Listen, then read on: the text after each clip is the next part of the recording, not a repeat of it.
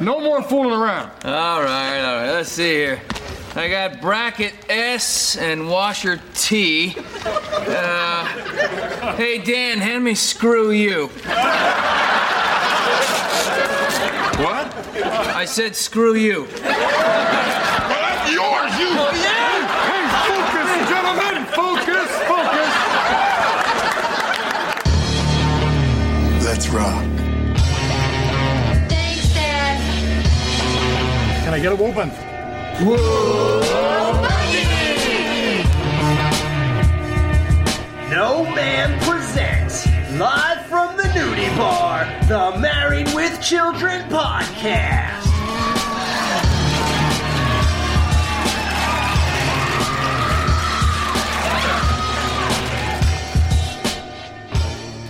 Welcome back to the Married with Children podcast down here in sunny Australia, where we today, the Married Children podcast, is reviewing season 10, episode 15, The Hood, the Bud, and the Kelly, part 2. And, and a conclusion of um, last week's episode, yes, um, you want to make sure you hear, the, hear this week's. If you heard last week's, that's for sure.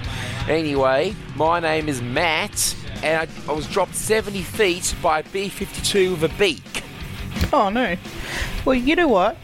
My name is Annabelle, aka Maridaniac. And you know, Captain Kirk was wrong. The final frontier isn't space, it's the roof.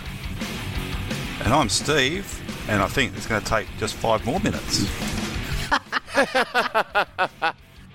But yes, we're doing season 10, episode 15 of The Hood, the Bud, and the Kelly Part 2, originally aired the 14th of January 1996. Written by Daniel O'Keefe, directed by Gerry Cohen, and the guest cast, in case you missed it last time, we got Richard Moll as Gino, Perry Anzilotti as Vito Capone, John Carlos Frey as Raphael, JJ Johnson as Bebe, Lisa Atut- Arturo as Farah, Veronica de la Cruz as Kate, Melissa de Sousa as J- Jacqueline, and Kim Whitley as Danielle. Title of the episode is a reference to, of course, the Good, the Bad, and the Ugly, the 66 West Spaghetti Western Clint Eastwood, which we talked about in last week's episode. Synopsis Bud tries his best to shoot the video, but keeps failing due to the immaturity of the um, quarrels between Raphael and Kelly, as Gino awaits to deal with Bud at 5. He plays both the music they want to pick together and ma- actually make a video. Meanwhile, Peg and Marcy are making bets on which husband will fall off the roof and on, on what, and they realise they can just hide from their wives on the roof while watching the TV. Bud directs his first workout video. You guys stick around and we'll make us a real movie. And Al goes to new heights to get away from Peg. Now, we've all hit the ground at least twice. I haven't. Forget it! Married with Children. I see Hooters! A brand new episode, Sunday at 9, 8 central on Fox. So we, we start our episode with a with a little recap from who else but Lucky. Previously on Married with Children, the only time I got petted was when we were out of towels in the bathroom. also, Al got a satellite dish and tried to install it himself. What's it now? And proving once again that the nut doesn't fall far from his father, Bud decided to make an exercise video starring Kelly. Raphael is the only star. Well, if I am not the star, then I am walking. However, Bud's biggest problem is he borrowed money from a little man named Capone, who left a big man named Gino to see that the video is done by five. Yo, Gino!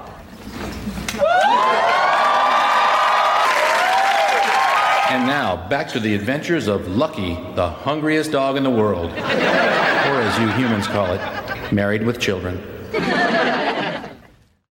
Hungriest dog in the world. Yes, that's right. Uh, known to humans as Married to Children. Just a standard sitcom recap, not too short, not too long. A nice Married to Children style, often with the dog reading it. Yes, uh, so our, our episode begins where the, where the workout video is being filmed, and Gino is giving Bud the cold shoulder and covering Bud's face. We're reminded of 5 p.m., and I believe he is called Spielbug. Let's just say what happens if I don't finish the video on time? I mean, uh, Vito said there was some kind of easy payment plan. It is easy. You don't pay us, we kill you. it don't get no easier than that. What do you got in there? If Vito said I had until five, it's not five o'clock yet. No! Money! Take it easy, Spielbug. I'm just checking my email. Steven Spielberg, born December 18th, 1946, is an American filmmaker. He is considered one of the founding pioneers of the new Hollywood era and one of the most popular directors and producers in film history. Spielberg started in Hollywood directing television and several minor theatrical releases.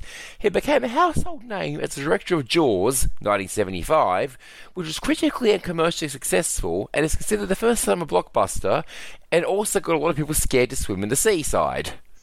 His subsequent releases focus typically on science fiction adventure films such as Close Encounters of the Third Kind in 1977, 1981's Raiders of the Lost Ark, the first Indiana Jones film, E.T. the Extraterrestrial 1982, and 1993's Jurassic Park, which became archetypes of modern Hollywood escapist filmmaking. Spielberg transitioned into addressing serious issues in later, his later work with The Color Purple in 1985, Empire of the Sun in 1987, 1993's Schindler's List, 1997's Amistad, 1998's Saving Private Ryan. In the 21st century, he's continued to this practice with Munich in 2005, Lincoln, which I loved in 2012, Bridge of Spies in 2015, and The Post in 2017. He was he was the hot item in that period, wasn't he? Uh, Spielberg, I mean Spielberg. Spielberg. Mm. He was. He was pretty much in demand for a lot of films back then, he- he- especially when he went serious. Yeah, I think he wasn't going to beat Schindler's List around that time, but he was so in demand, especially with Jurassic Park. Yes, yes, yes. Uh, so if Bud can't finish the tape, uh, there is a payment plan, I believe. His life. Sorry, Bud. And uh, Bud gets really freaked out when uh, uh, it's G- I think it's G- Gino. Gino opens yeah, Gino opens up a uh, a violin case, uh, thinking there's going to be a gun inside. But it's only a power book because Gino just, just want to check his emails. Bud does his usual run to mummy. Coward. He just hides behind the camera as if that's going to help. Oh, gee, a power book? I never thought computers were for. No. Big dumb thugs. See, um, we use computers now because the family is very much into recycling. Oh. Oh, you mean like uh, glass, papers, cans? No, body parts. So, a PowerBook, that's a Macintosh, isn't it? Yes, yes, yes. As our married to children, well, one of married to children's resident computer guys, um, one of them merely, the PowerBook, known as the Macintosh PowerBook at its time and until 1997, is a family of Macintosh laptop computers designed, manufactured, and sold by Apple Computer Inc. from 1991 to 2006. During its lifetime, the PowerBook went through several major revisions and redesigns, often being the first to reincorporate features that would later become standard in competing lap- laptops. Uh, I remember using laptops at this time in 1995. I remember they were pretty primitive compared to today. Uh, I, I noticed um, as a Windows user primarily that Apple would, would sometimes use features that Windows later incorporate. For example, a graphical user interface um, op- in their operating system. Yes, uh, I actually grew up with an Apple in the house until I was, uh, how old was I when we got a PC? Uh, around 11 or 12? Mm. Only, I didn't use a PC until I got to school. Um, and I started using those when I was 7. I'll, I'll make you feel young and make me sound old. For my 21st birthday, I got a tw- I got Commodore 64. Oh, nice! Uh, so, uh, got good memories of that, Steve? You can, Yeah. come on. Yeah. I still I still have it. Whoa. Nice! Uh, No, mm, I don't know if it fully functions, but I've still got try it, try it. You need to try it. it. I should. Yeah, especially- I think that's the first computer I ever used, and that was at school. Mm. I've got a uh, Commodore 64. I've got an Amiga sitting somewhere as well, old ones. But um, yeah, and I remember starting work, and this was when you're using the old Wang computers before Windows came in. So uh, yeah, well then Windows came in. Yeah, about 95, wasn't it? Yeah, well, Windows 95 was 95. Th- There was Windows before that, like 3.1. Oh, 3.1. That was yeah. that was 1992. Yep. I mean, I've used Windows 3.1. Uh, I mean, it's all right. It's, it's basic. I mean, you can obviously set it to um, boot when DOS boots, but um, it's basically an, an application for DOS. Yeah. Yeah, I mean, I'm sure you used it too, Annabelle, right? I can't remember. I'm not. I'm not com- that computer savvy, but uh, despite the fact that my father is, so uh, yeah, I just I just had whatever was available. I didn't. I don't remember using a Macintosh that much at all. So it would have been. What was at school then? Because you would have used computers at school. Well, we started. The, we had the uh, the Commodore 64, and then but there were Macintoshes at school, but I didn't do a lot of computing. And then uh, in about '96, around this time actually, um, I can't remember what the computers were. I just can't remember. I had one class that used them. Windows 95? Oh yeah, it would have been '95. Yeah. Yeah, because I um, can't remember the, the type of brand of computer though. It would have been Oh, they'll either be Dell or Hewlett Packard. Yeah, probably Whereas- HP. whereas most of my electives in high school were were computer based. Well, most of mine were computer, business, uh, music, or photography. All right. Yeah. Yeah, so nice little um yeah. Uh, and Bud mentions, oh gee, a power book. I never thought computers were for big dumb thugs. But the families, they're very much into recycling. yeah, oh, not um paper or plastic. No, no, no, no. Uh, body parts. So this is quite an early mention of email. Um, Yeah. this is early '96, so I remember email being mentioned in a in a Seinfeld episode, but actually I think that might have been a flashback. Yeah. Um, you got me thinking now. I remember my, my first email. It would have sent it. It would have been about nine ninety four ninety five. That's about right. Yeah, I remember the computers being changed over from the Wa- like I mentioned earlier, the Wang computers over to Windows 3.1. And we used to use Lotus Suite, and that had email. So that was the first time we sent it. We, I thought, we thought it was a great game sending sending an email to your guy sitting next to you. to say, meet you for lunch at one o'clock. Yeah, great fun. And isn't it funny how, like, back in the day, you, you think you thought um snail mail was no big deal, but email was like, oh, I got an email, I got an email. Whereas now it's like, oh, these emails, and then when you get something in the post that's not a bill or junk mail, you're like, oh. Mm. That's yeah, I don't look forward to checking my inbox tomorrow morning.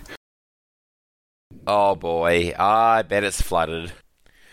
Yeah, I mean, uh, so uh, speaking of mail and whatnot, uh, I always check my letterbox eagerly every day in December to see how many Christmas cards I get back. Because I got quite a few people send them back to me these days now. Oh, they're obliged, Matt. They don't have to. so nice, yes, big boorish slugs. Uh, yeah, yeah, recycling body parts. Like, I think someone in New, Haven needs a brain. oh, that's a long way to go for a brain, all the way from Illinois to Connecticut. From Chicago, Yes, the state of Chicago. that's right. Yes, that is Chicago to um, yes, the uh, suburb, suburb of New York. so after we uh, well, after the little um, opening sequence with the email, we go back to the Bundy house where we find the wives of No Ma'am, as I like to refer to them, having a little sweepstakes.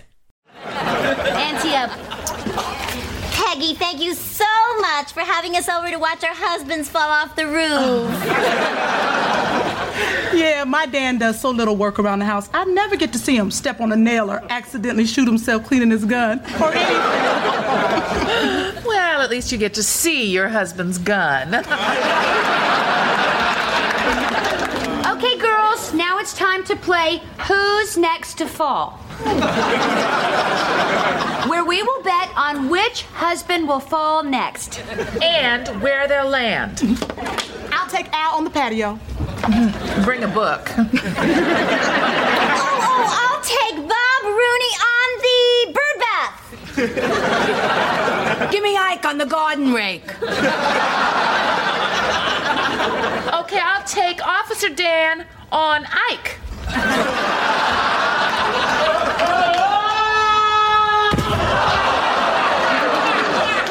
The garden rake, we have a winner!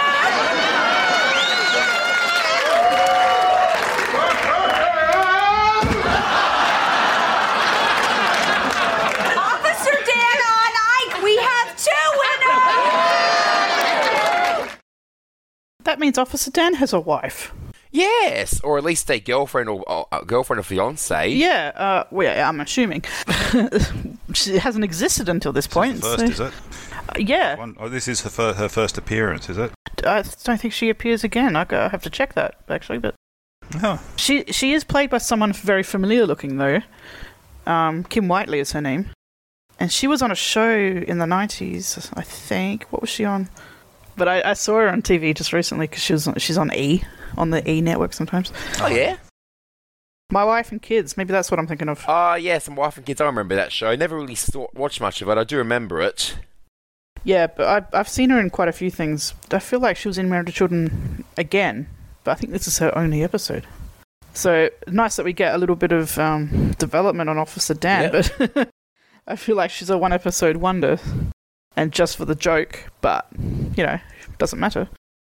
Yes, um, well, nice to was in it, and uh, yeah, so I like to do like little sweepstakes they've got here in uh, which man will fall when and uh, well on what. Sounds fun. I know. Uh, Ike and the Garden Rake. Ike and the Garden Rake. Bob Rooney on um. Oh, where was Bob Rooney for? Oh. Sounds a bit like Cluedo, doesn't it? Yeah, Cluedo. Cluedo. Yes. yeah, but Bob Rooney was somewhere else. Ike was on the garden rake. Officer Dan on top of Ike. and of course, Ike falls on the garden rake. Ouch. And then Officer Dan falls on Ike. Ow. I like Officer Dan on Ike. and then we go to. Is this the only time we see the roof of the Bundy rev- residence? I think so. I think so. I think so. Yeah, the only time we see on the roof, uh, where we get to see um, uh, the rooftop of, of our beloved Jeopardy Lane and uh, a bit of the street behind it, and uh, all the men are on the roof uh, working hard or hardly working. Yeah, a new set. you set, yeah. Yes, n- n- this late this late in the show too, which is nice to see.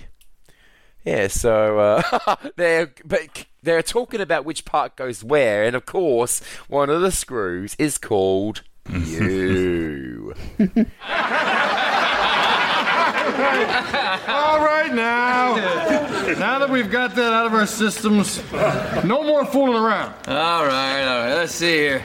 I got bracket S and washer T. Uh, hey, Dan, hand me screw you. What? I said screw you. That's yours, you. Hey, focus, gentlemen! Focus, focus!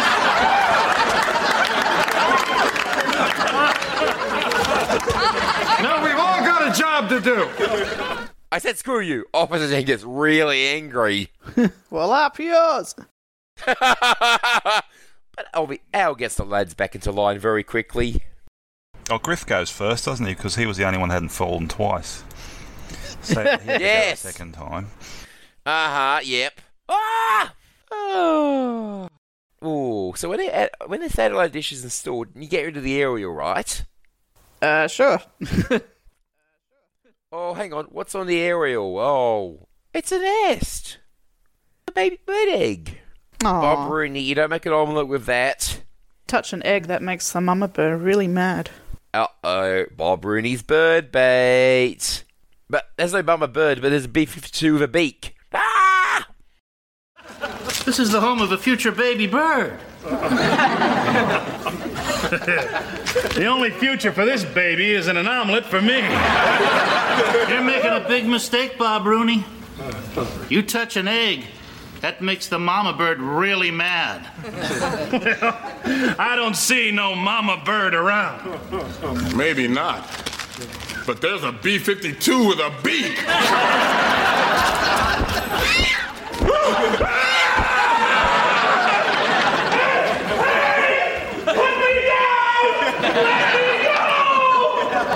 Wow. Who would have thought a bird could lift Bob Rooney 70 feet in the air? Well, she won't make a hundred.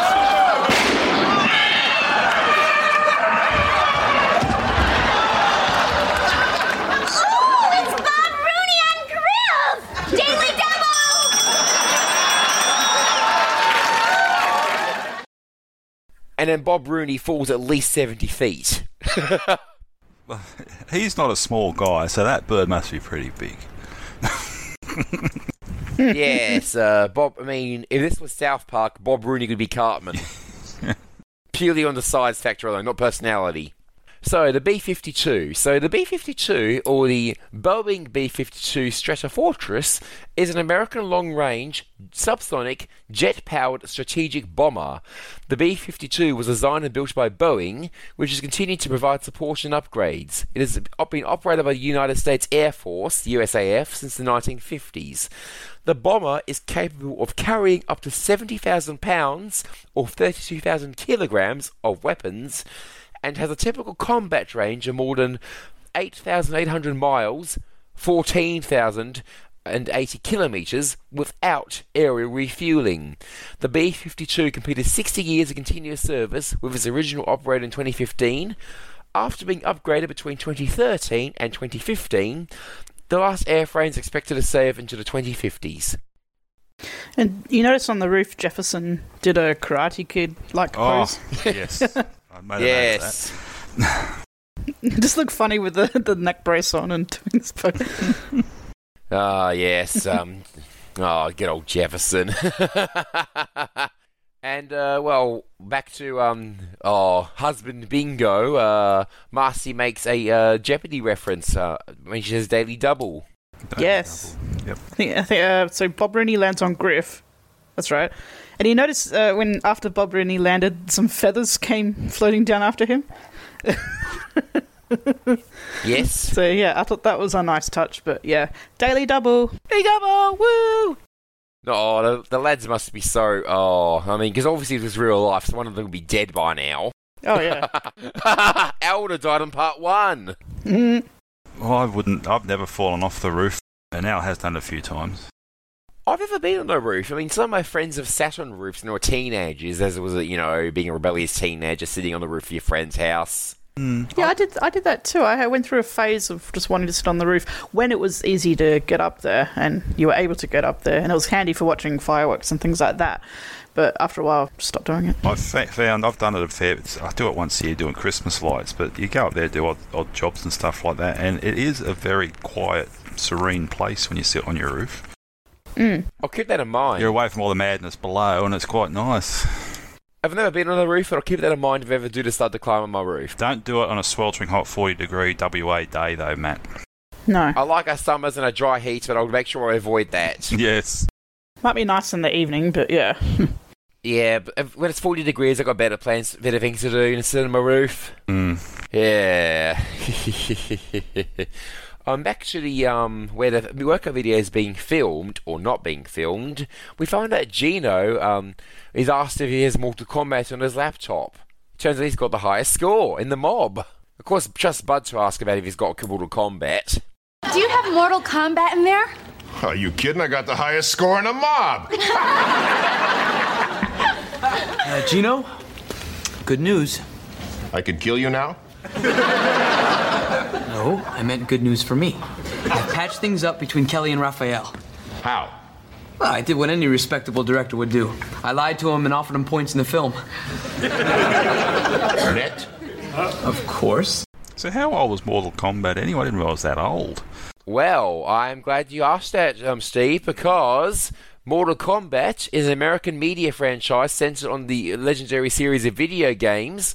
First entry in the series came out by Midway Games' Chicago studio in 1992. Hmm. Development of the first game was originally based on an idea that Ed Boon and John Tobias ha- had of making a video game starring Jean Claude Van Damme, but as the idea fell through, a fantasy themed fighting game titled Mortal Kombat was created instead. Mortal Kombat was the first ever fighting game to introduce a secret fighter, reach if the player fulfilled a set of requirements. The original game has spawned many sequels and spin offs consisting of several action adventure games, as well as a comic book series and a card game.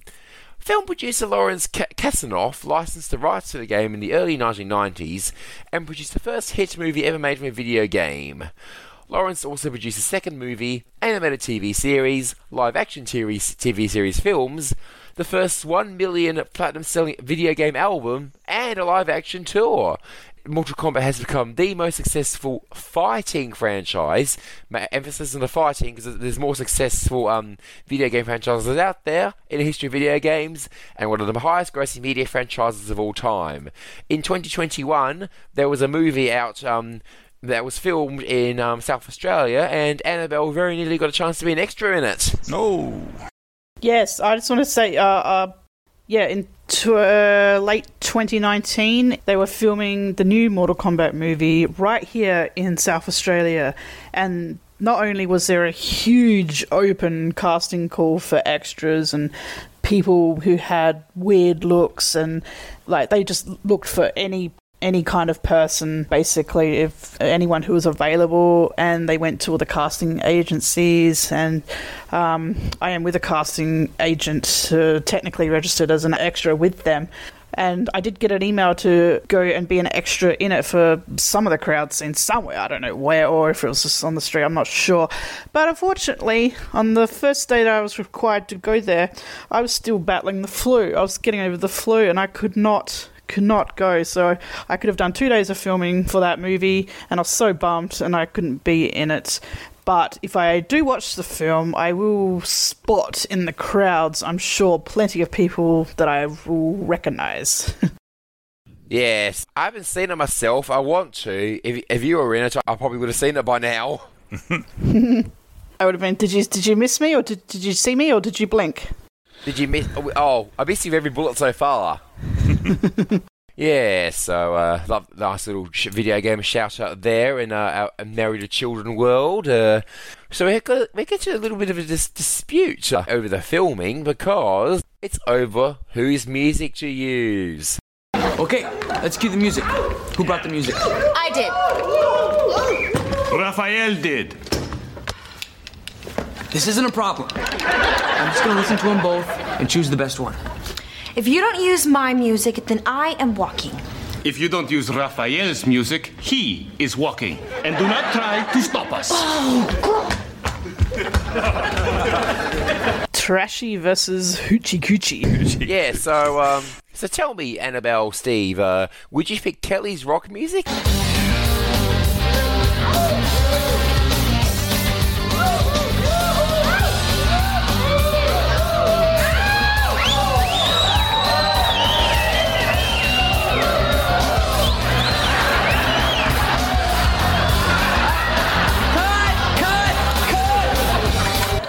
Or um, Raphael's salsa music? All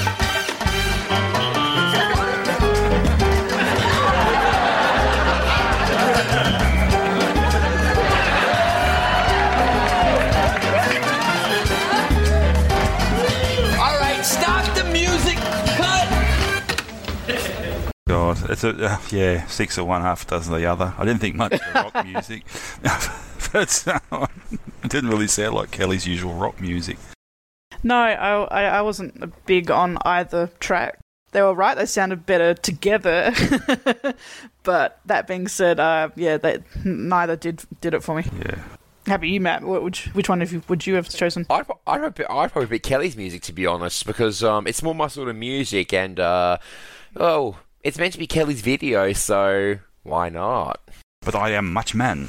Oh yes, yes, you are Raphael. Raphael is much man. He cannot work out to this noise. He would much rather give CPR to Rosie O'Donnell. Would you rather give CPR to Rosie O'Donnell?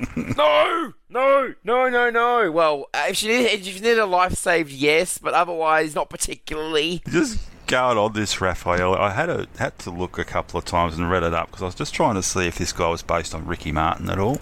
Because he did have a lot of the moves of Ricky Martin. He moves a lot like Ricky Martin. So I had a look to find out when he became famous. And at this stage, funnily enough, Ricky Martin was on General Hospital 94 95. So he was acting there, and he did have CDs out. And he, this guy does. I don't think this guy is actually based on him, but just it just rang a bell. And because Ricky Martin, of course, wasn't really that famous until about 97, 98. So, Yeah. um, so I just thought it might have been something based on him, but I just, I just realised he was he was actually acting on American TV from '94 to '96. I thought it, thought it might have been based on him. So yeah, but um, I don't think it is. It might just be a coincidence. probably a quiz. He's probably based on somebody or a lot of guys and playing up to that stereotype. Um, that's not to say that Ricky Martin is a stereotype. He's just more successful at it, of course. The funny thing is, I was just reading with, with Ricky Martin on General Hospital, is he left it left that because um, it was it was rare for people to have strong Hispanic accents on American sitcom. Wow. Mm. Back in the 90s. Yeah, back in the 90s. Yeah, it's different now, of course. Yeah, it's yeah. different now because this, this is before even Carlos Mencia took off with his stand-up. Yes. Yeah, um, we, we, were, we were talking before we were recording about Modern Family, and there's a little uh, retrospect they did right before the finale, and Sofia Vergara was saying that before her, you had to go back to I Love Lucy to Ricky Ricardo to Oh, find Ricky someone with Ricardo. a Hispanic accent on TV in a sitcom. Yeah. What about, hang on a second, what about Chico and the Man from the 70s? Well, I thought that too, because uh, yeah, he was Hispanic, and then maybe it's you know you can have one a decade or something. And there was also Julio, who was um, Fred Sanford's uh, Puerto Rican neighbor in Sanford and Son, who uh, Fred absolutely despised because he was obviously Hispanic and uh, told him to go away and go home. Julio. Julio, this is my pop, Fred Sanford. Pop, this is Julio Fuentes. Ah, that's your father, huh, Senor Mr. Sanford? Hey, I've been looking forward to this. It's a pleasure. I don't put my hand, nobody's hand been touching the goat. Tienes razón, you're right. I'm sorry about the goat, Mr. Sanford. Vete para casa, chico. Ven, sal para allá. You know, I always keep him tied up. You know, I'm sorry about that. He must have got loose somehow and got away. Well, what are you doing with a goat anyway? When they say you're a dog? Or is that just a Puerto Rican poodle? No, no, I use Chico to keep the place clean, man. He eats up all the garbage, you know. Oh, yeah? Well, I bet over your place that's a full-time job. Hey, he's only kidding, Julio. He's only kidding. I'm not kidding. Next thing you know, he'd have a yard full of chickens. What's the matter, Mr. Stanford? You got something against chickens? Not really. Maybe you got something against goats, huh? No. No? Well, then maybe, Mr. Sanford, you got something against Puerto Ricans, huh? Now you got it. And there was always Speedy Gonzales. Underlay. Oh, see, yes. yeah. Uh, and the Pat Boone song of the same name, which I love. Oh, yes. Speedy Gonzales, why don't you come home? Speedy Gonzales, how come you leave me all alone? Hey, Rosita, I have to go shopping downtown for my mother. She needs some tortillas and chili pep. But yeah, so I mentioned Rosie O'Donnell. So, Rosie O'Donnell, born 21st of March 1962, she's an American comedian, producer, actress, author, and t- TV personality. She began her comedy career as a teenager and received her breakthrough on the TV series Star Search in 1984. After a series of TV and film roles that introduced her to a larger national audience, uh, her series debut as Nell Carter's neighbor on Gimme a Break uh, in 1986. And in 1988, she joined VH1, the music video station's lineup, lineup of VJs, or vid- video DJs. She started sh- uh, hosting a series for VH1, Stand Up Spotlight, a showcase for up and coming comedians. In 1992, she starred in Stand By Your Man, a Fox Network sitcom co-starring Melissa Gilbert. The show bombed just as O'Donnell's movie career took off. So that worked. That was good timing for her. O'Donnell made a feature film debut in A League of Their Own, 1992, alongside Tom Hanks, Geena Davis, and Madonna. She was originally considered to be the role of Mary Sanderson in Disney's Hocus Pocus, but was ultimately given to Kathy Najimy, who I know as the voice of Peggy Hill on King of the Hill, my favourite animated show. And Steve would recognise her from Sister Act.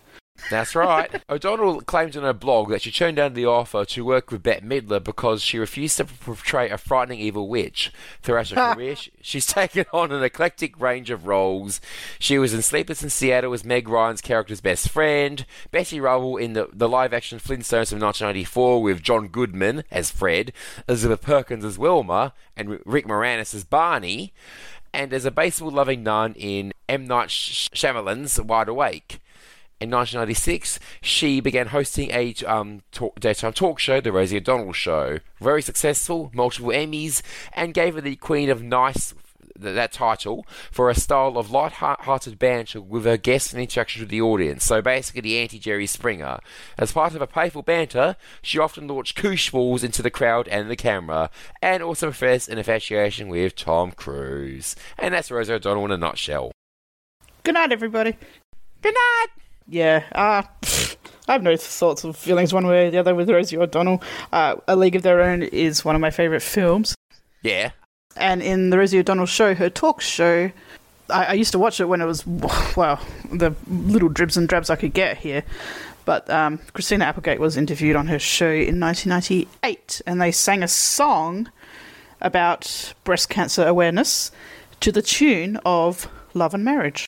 Oh. Nice. Cool. That's wicked. Is there a recording? Yes, I, uh, actually, it might be on my Facebook page, uh, on the Married with Children unofficial page. You ready to go? I think so. All right, just remember it's for a good cause. Okay. Ready? Here we go. Check your boobies, check your boobies. They're more precious than a million rubies. The idea's a bright one, so check the left and then the right one. Test your memories, test your memories. Do it for your friends and your family. Look down there, so perky. To not protect them would be jerky. Squish, squish, and then you're finished. It's just an x-ray. Sorry. Squish, squish, squish. It can be more fun than a little foreplay. Screen your tatas, screen your tatas. If you're 40, then you've just got to. It is not the bother. Just check yourself for breastal health. Then nag your sister and your mother.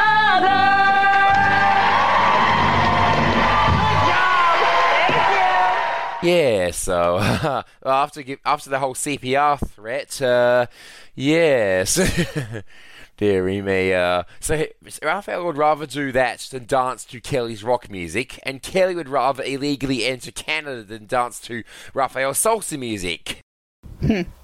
so naturally, both of them go off in a half and refuse to film, and filming stops and looks pretty grim for Bud. We are walking. Now what? Is it just me, or does anybody else here feel like sneaking into Canada under the cover of darkness? That is it. We are walking. So are Kelly.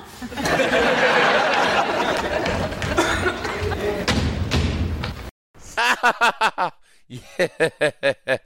Oh, dearie me, yes. oh, but hang on. Bud left the tape rolling, didn't he? Ah, he's not that talented, BB, but he's got a lot of heart. That's good, because I got a guy in Chattanooga that needs one. Gino, you never guess what me and Vito did. You're gonna love this. How convenient. Well, just when Gino and Vito are having a nice little conversation. Oh, typical mafia stuff, you know. oh, they're, they're, they're going to get it. They are going to be in hot water. Yeah, so thankfully Bud left the tape rolling, but Bud also hates both Raphael and Kelly. He hates both of them now. But hang on, so in a bit of a fit of rage, he decides to put both sets of music on. Raphael would rather have you die a thousand deaths before he dances to her trashy music. yeah, well, I would rather have him die a million deaths before I dance to your coochie hoochie music. Then Raphael would rather beat him to death with his very own Oh, yeah, hand. I'd Before my internal organs absolutely, positively have to be there overnight, I just want to say I hate you both. Okay? Kelly, you want to dance to your music? Fine. Dance to your music. Here. And Raphael, you can dance to your music. Here. Okay. Okay, guys, you can kill me now. But just just do me one favor, okay? When you shoot me, please tell me where to stand so the bullet goes through them too. Not a problem. It'll be a pleasure. Yeah, Bud's given in. He's like, okay, you can kill me now. Oh, he's ready. He's ready to go. Um, sorry, bud. It was nice knowing you, but hang on. The music works. I mean, personally, I think both of those music at the time just sounds bad. it's a bit of a cacophony. First mashup. Yeah, I'm sure there were mashups before this with, with tape splicing, but uh, yeah. So I will say I studied music in year nine and year ten in high school and year eight too, and the beats are off. There's no rhythm. Uh, oh gosh, uh, we had better rhythm when we had to cut out um, oh w- w- words from magazines and make our own songs with them. One of my classmates did a very um, Bud Bundy esque song. His, his started with Australians are doing it for the first time on DVD and video. you can figure out what the song's about, right? Oh dear. Good times, good times. Uh, but yeah, so Raphael and Kelly agree, and. Oh. No killing? Oh, the mob are really disappointed. Poor mob. But then the mob really get, start to get in the groove. Hold it! Hold the killing! They're dancing! They're like really into it. They're like, yeah, yeah. Hmm. it's like, are you here to kill? Or are you here to dance? They could be extras. well, the men got the back to the Bundy house. The men got the dish hooked up to the roof. Amazing. You gotta love how they're all in their pajamas. Yes. And Captain Kirk was wrong. The final frontier isn't space. It's the roof. The wives don't even realize we've got the dish hooked up. what a bunch of fools living down there inside the house. Hey, you know, Captain Kirk was wrong. The final frontier is in space. It's the roof. Yeah, that's that's become slightly topical again now with Captain Kirk going up into space for real at the age of 90. Yes, that's that's amazing to it in itself. Yes, uh, yes. To, to go where no man has gone before, and 25 years after this was um, aired. Uh, yes. Did you say no man or no ma'am?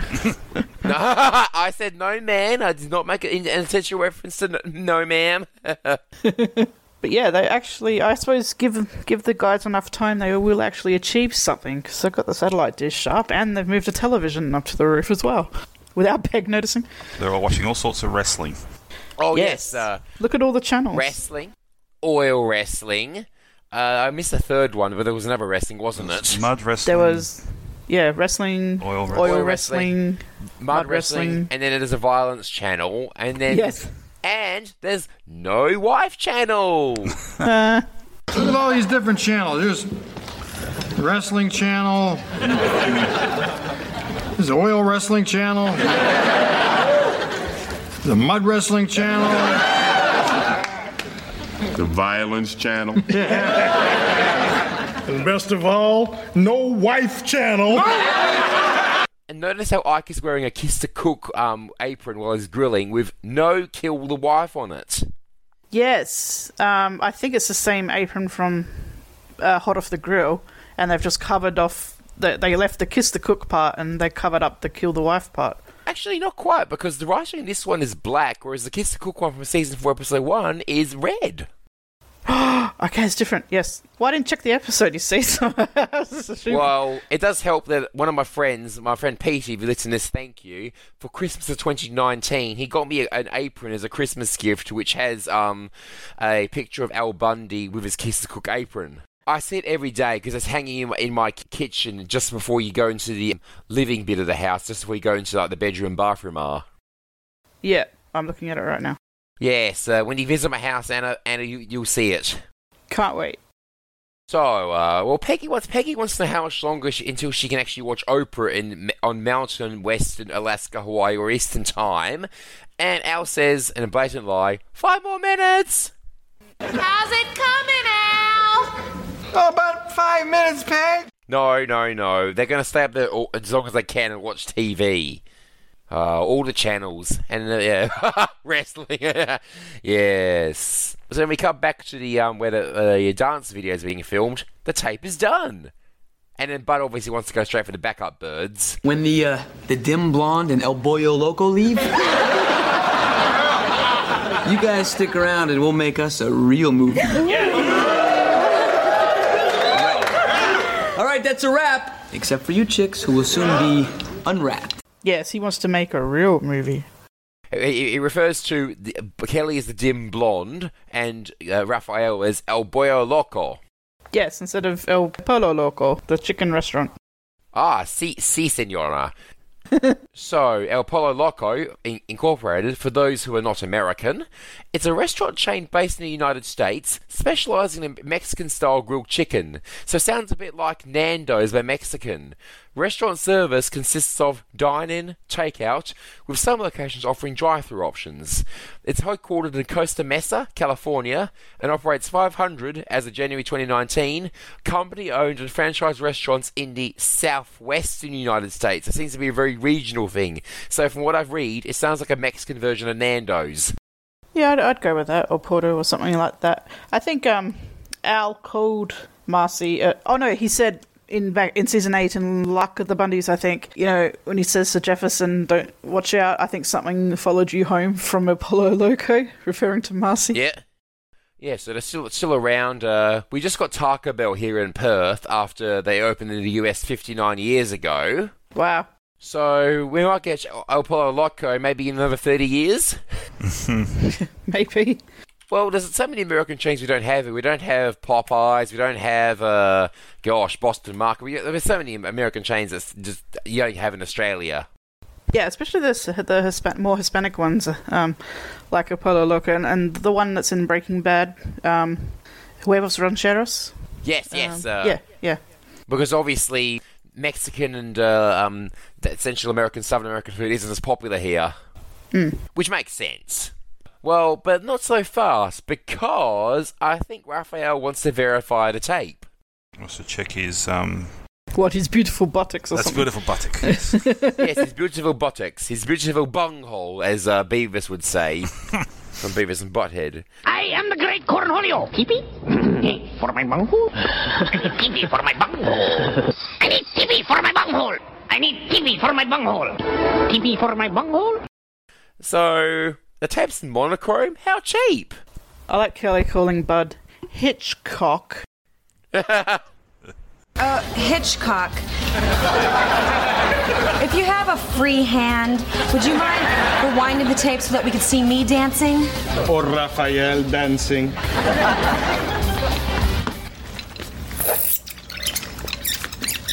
Gino, you never guessed what me and Vito did. You're gonna love this.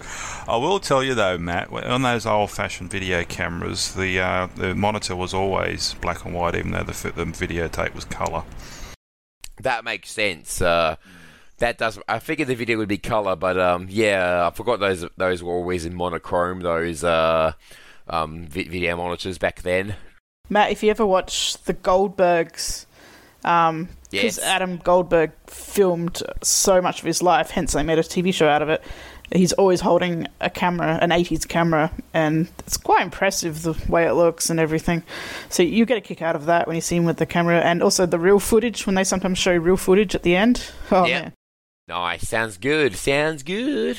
But yeah, so there's a bit of. So what I wanted about the tape, they watched a bit about uh, where there's jolly good fellows Vito and Gino talking about all their evil plans.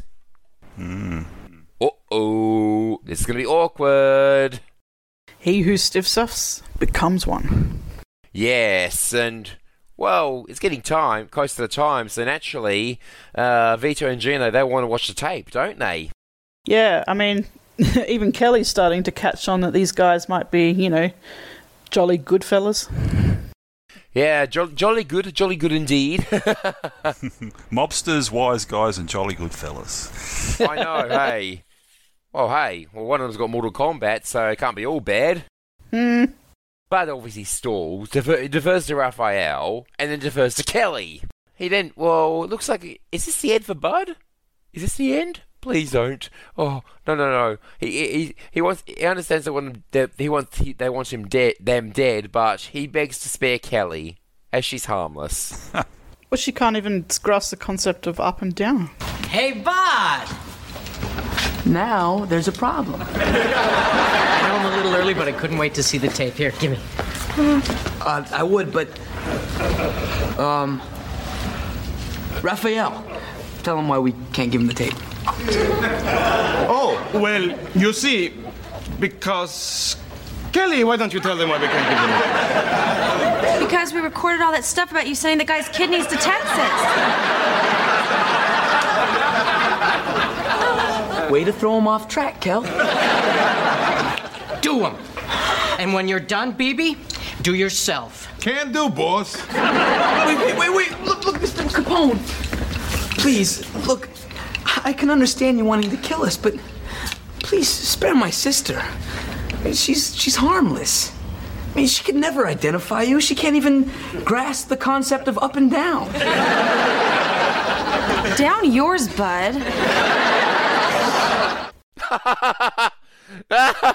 She proves it. Yeah, exactly. Down yours, bud. There's a bit I'll add here now too, as we come towards the end of this, that I've probably seen this episode about half a dozen times, and I could not remember how it actually finished right at the end. I knew he got out of it, but I could not remember. It might might might say something when we do our review, but I just could not remember how it finished. So you watch, you're surprised every time. Yes, the memory. That's a good thing about getting dementia. you can watch another movie tomorrow and uh, you watch it all over again as if you haven't seen it before. Or if you watch something that really sucks, you can forget the, how much it sucks and watch it again and like, oh, right. Yeah, so for me, uh, this is only my fourth viewing, so I've got a long, still got a long way to go to get to you guys. yeah, this ending, uh, I mean, what did you think of this ending when you saw it again for the first time, Steve? Well, I know I know now why I, I, I'd forgotten it. I think it was a bit cheesy. oh, it's so silly. I'll, I'll admit, um, it is very random, and it's like, well, especially when we get to the relevant bits, it doesn't make sense, especially given what Butter's like, uh, because the backup birds turn out to be Farrah, Kate, and Jacqueline, or references to Charlie's Angels, of course. Sorry, kid. But as they say in Hollywood, you'll never work in this town again. Or any town. Holding Capone! Police!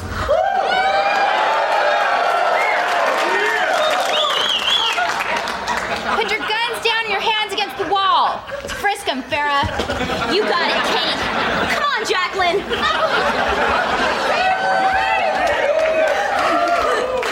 I thank you, but uh, it's not proper for stars to associate with background dancers.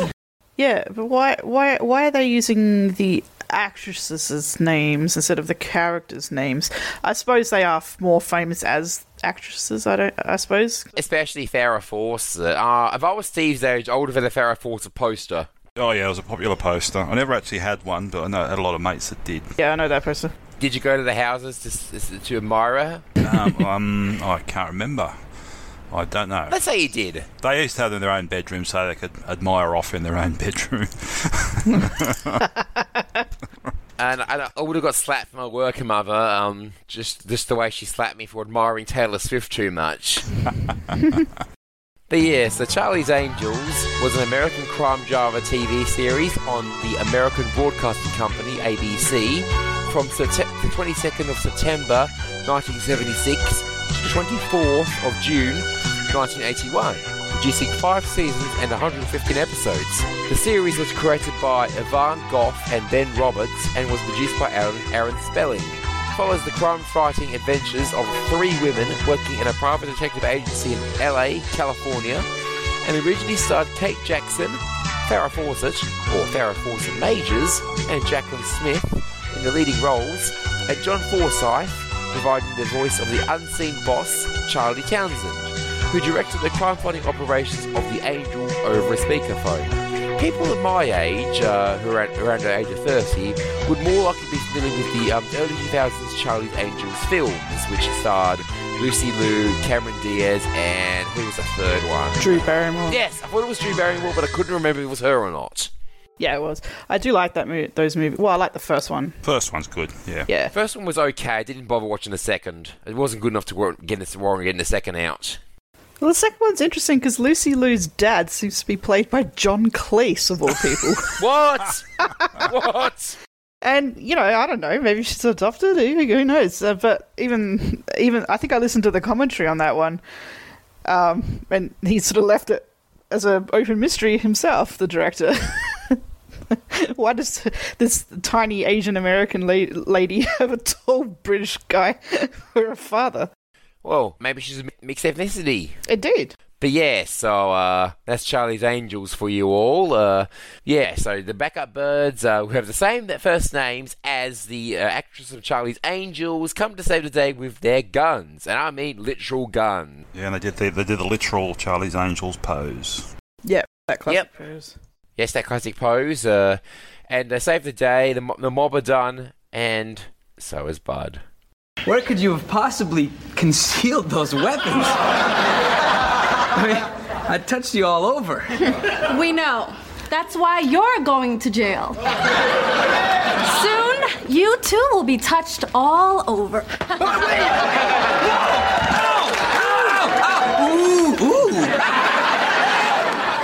I think in the Charlie's Angels movie, the 2001 movie, they didn't use guns at all. I think the whole thing was they got by on not using guns, just their self defense moves and their wits and their fighting skills. Hmm. That's right. I do remember it because I saw the film when I was 19. I was I was too young for when it came out of cinema. I was only 10. I was I wasn't old to watch Charlie's Angels back then.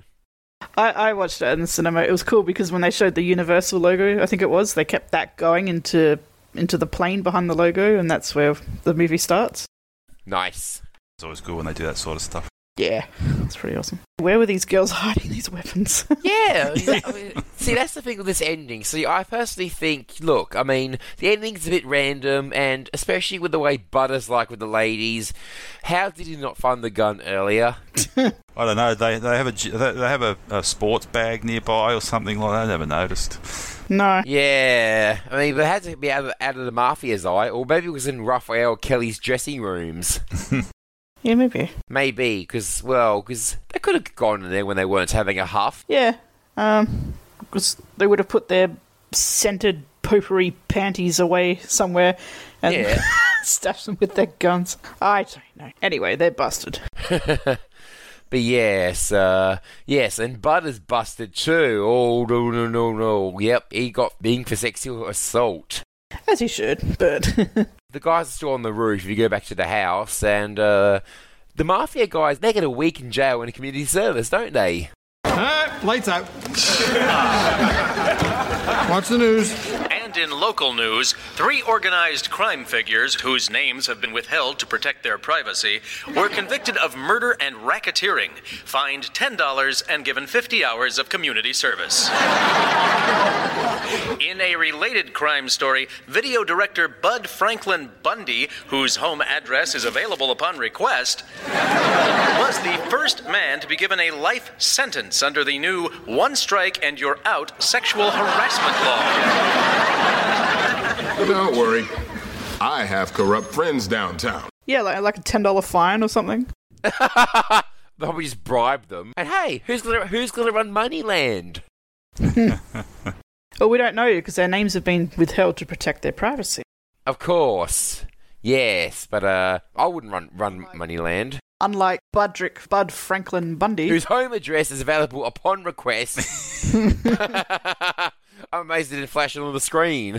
And what he, he got life, didn't he? First man to be given a life sentence under the new one strike and you're out sexual harassment law, which, um, for the American listeners will know will, might know what I'm referring to here. In the United States, habitual offender laws, commonly referred to as three strikes laws, were first implemented on the 7th of March 1994 as part of the United States Justice Department's anti-violence strategy.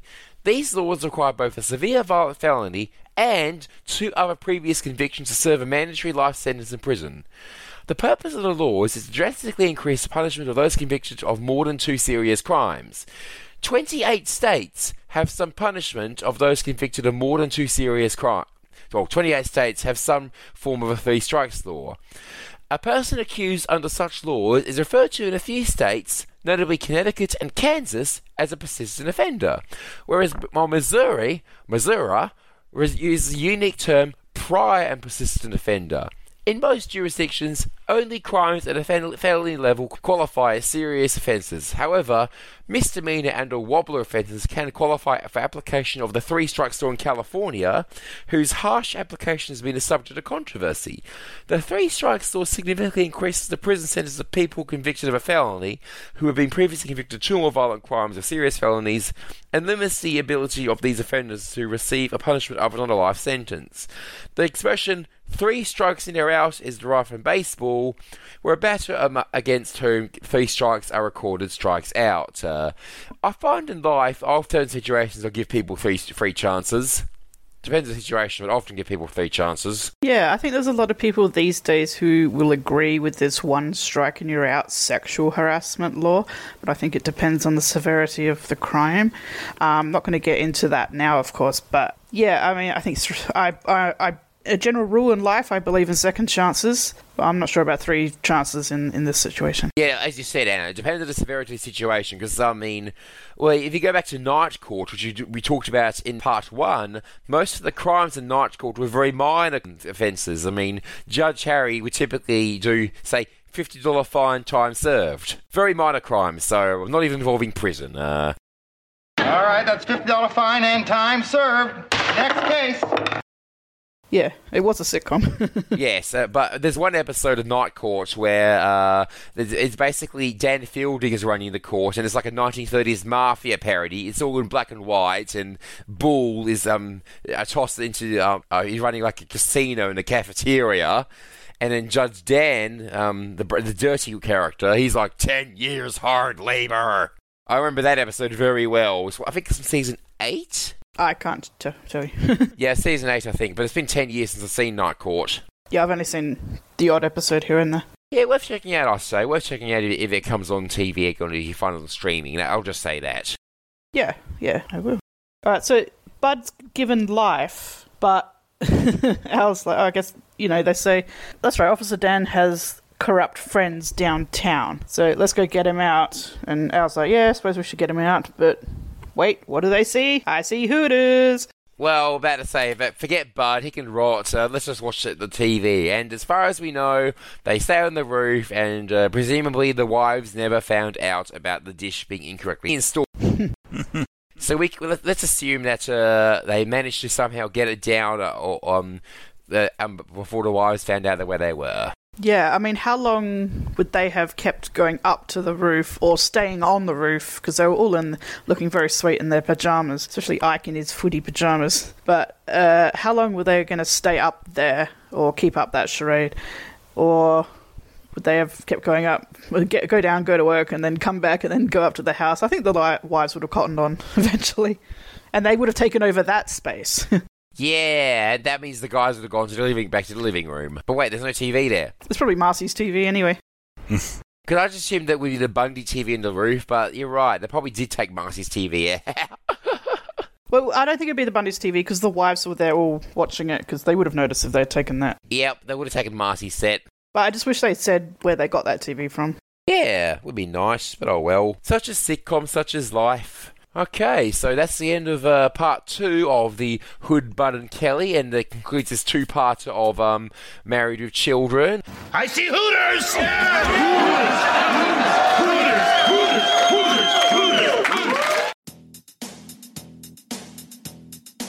No Ma'am We'll be right back to wrap up this week's review.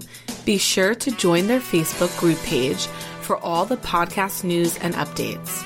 Be sure to subscribe to them on the Apple Podcast app and please leave a review telling them what you think of the show.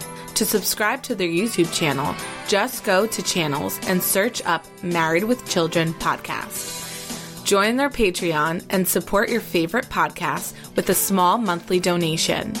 You can email them at marriedwchildrenpodcast at gmail.com. Thanks for checking out this review. All right, Steve.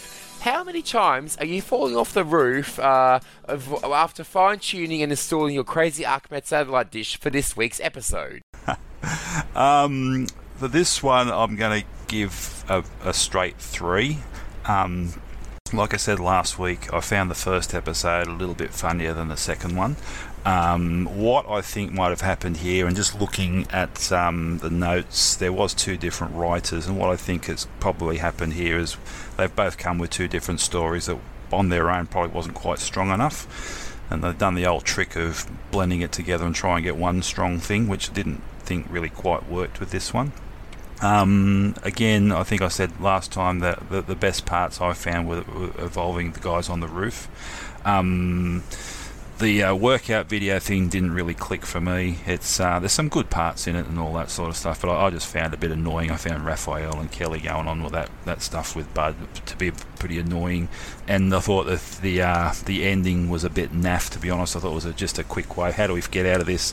Oh, let's get Charlie's Angels in and, and, and finish it all up. So um, it, it's a good episode. I got a, good, a few good laughs out out of it. Overall, I, I, I definitely don't mind watching. But like I said, earlier in this conversation, I couldn't remember the end, and that probably says a bit that it didn't really stick in my mind. So, but the guys on the roof, I know everything there back to front for some reason, so that that worked for me. So, I'll give it a three. Not one of the best ones I've seen, but definitely not, certainly not one of the worst ones. Um, but uh, yeah, I'll just give it a, a, a straight three. Well, thank you that, Steve. Thank you for your insight in this uh, week's episode. Now, Anna, how many times are you falling off the roof installing your crazy Ahmed satellite dish, which I assume would be the deluxe model, considering how I know how much you love TV? of course. Well, it was the deluxe model, and as a result, I'm afraid I can only fall off the roof no more than two times for this episode. And Steve, I think you've nailed it really with your um, analysis there. Because there's different writers, there's probably separate ideas that didn't quite gel together. And I think the satellite dish uh, storyline is stronger than the aerobics video storyline. It's not even much of an aerobics video, it's just some dancing, basically. And I would have liked to have seen more actual aerobics instead of, you know, Kelly dancing with a guy. And because there's a guy and a girl, they have to dance together, that kind of thing. I just did, and, you know, I'm a, I'm a former dancer, former dance teacher as well, and that didn't interest me, which might say a lot, I don't know. But um, that being said, I mean, all the mob stuff as well is is, I mean, it's a nice, always nice to sort of send up these kind of organizations, but I just found it a bit cringy, some of it. And um, Bud conveniently knocking the camera to record them is. It was a bit clumsy. I think it's a bit lazily written, and I just found the whole thing a bit silly. That being said, I did laugh at a lot of things, and there's a couple of nice touches here and there, like when the Bob Rooney Bob Rooney dummy falls on the ground. There's some feathers that fall on him afterwards, after he gets dropped by the B52 with the beak. I like the idea that the mafia are into recycling organs and organ donation. I thought the the organ donors that's a nice touch. um, but yeah, very convenient, sort of lazily written. I like the wives making fun of the husbands, of course, but again, there's not enough of that, and the the ending's very silly as well. I mean, I like that the women have come in and you know I want to be all feminist and be like, yay, go girl power and all that, but it's just very silly. So I can't really give it much more than a two. I, w- I was almost going to go to two and a half, but I don't think I can honestly. But that's it's it's still I still watch it, I still enjoy it. But part one is much stronger than part two. Well, thank you for that, Anna. And uh, as for myself, okay, so I was hovering between three and three and a half, but the the um, ending to the aerobics video um, was was really just weird and a bit well weak. Uh, as, as much as I love this, as much as I love the um, satellite dish antics, which are a five on their own. Um, the reason I love this episode so much, I can only give this one only falling off the roof three times this week. I'm sorry. Uh, yeah, I mean, ha- have they made the satellite dish its own episode? That would probably be uh, probably four and a half or five for me. But the um, just the aerobics video just se- se- seems like it was um especially as it went on in this episode, it just seemed like, well, yeah, they're not really doing many aerobics. There's just, uh, oh, do, do this, do that. Oh, the, the the mafia guys are good. Don't get me wrong, but the the the ending to the aerobics bit just. Yeah, if it wasn't for that, if the end had a better ending, I would probably give this this one a three, three and a half as well. So, but, but this this is still, even though the low rating, it's still one of my favourites from season ten. Um, I will say, objectively speaking, just for the um construction scenes and satellite just scenes alone. Uh, so that's just my two cents. Uh, yeah, three. I'll fall three times off the roof installing my satellite dish. To all my friends, uh, whether you like Married to Children or not, um, you're probably gonna you probably say what? So you can watch Married to Children in another country. Uh, I think I was going to say something like, you know, it's always the problem when you have one idea or maybe two weaker ideas. If you try to fit them into a two part episode, it's going to suffer. A two parter has to be a very strong idea to actually work, because otherwise it drags like hell. Indeed, indeed, Anna, indeed. Uh, And it'll be interesting to see how the spring break episode two parter gets um, reviewed there. But if it's all men reviewing that, they might be rate a bit higher. Indeed, yes. But that's for another week. Uh, we've got a few, few episodes to go before the spring break episode. Uh, yeah, we'll say Married to Children did seem to like their part um, two and three parters in, in the later days of the show. Now, before we cut cut away for um, um so before we wrap up this episode, uh, are you two um because see growing up, if uh, well, even though I had the show on DVD, I would make myself wait the whole week before watching part two of a two-parter. What about you two? No, I would always watch it. If I had a DVD, I'd make sure I watch them both together straight away. Even if they originally aired a week apart. Yep. Yes. See, I, I was going for authentic TV experience where I thought they aired a week apart, so not meant to be watched in one sitting. I'll wait a week like what did originally aired. Uh, that which actually backfired on me when I was 14, watching. I was going for the fourth season of South Park, and there's a two part in that season. So I watched the first part, had to wait the whole week until I went to my dad's house to watch the second half, and I was like, oh, it's only Sunday, oh, it's only Monday. And then Wednesday came, and it's like, oh, it's only English class, oh, come on, school, they end already. Just so I could, you know, go home, get dad to get home, then I could put South Park on.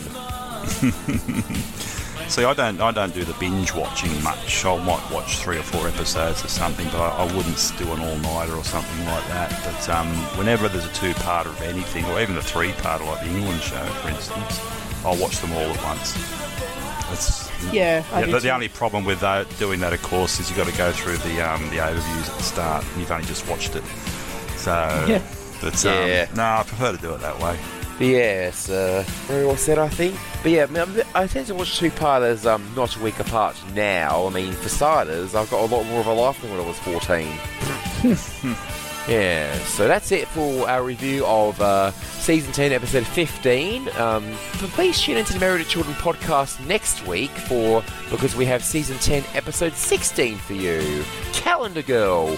And you, you will be taken through the episode via Luigi and Chris. So don't don't make sure you tu- tune in for that that one and don't don't forget it. Remember, same Bundy time, same Bundy channel, and in that episode we have Al has a rivalry with Floyd ba- Babcock, who works in the mall with him, has a more successful business. Al was determined to get Bud higher grade than Floyd's son naturally, because Floyd is a son who's Bud's age. So Kelly inspires two to go to the calendar of Tremaine Collinger's women by showing them the Men of USC calendar. And Bud's got an idea for the calendar, and there's a lot more here, so stay tuned for this feud next week only on the to Children podcast. Lucky, the hungriest dog in the world. Yes, as our dogs would know it.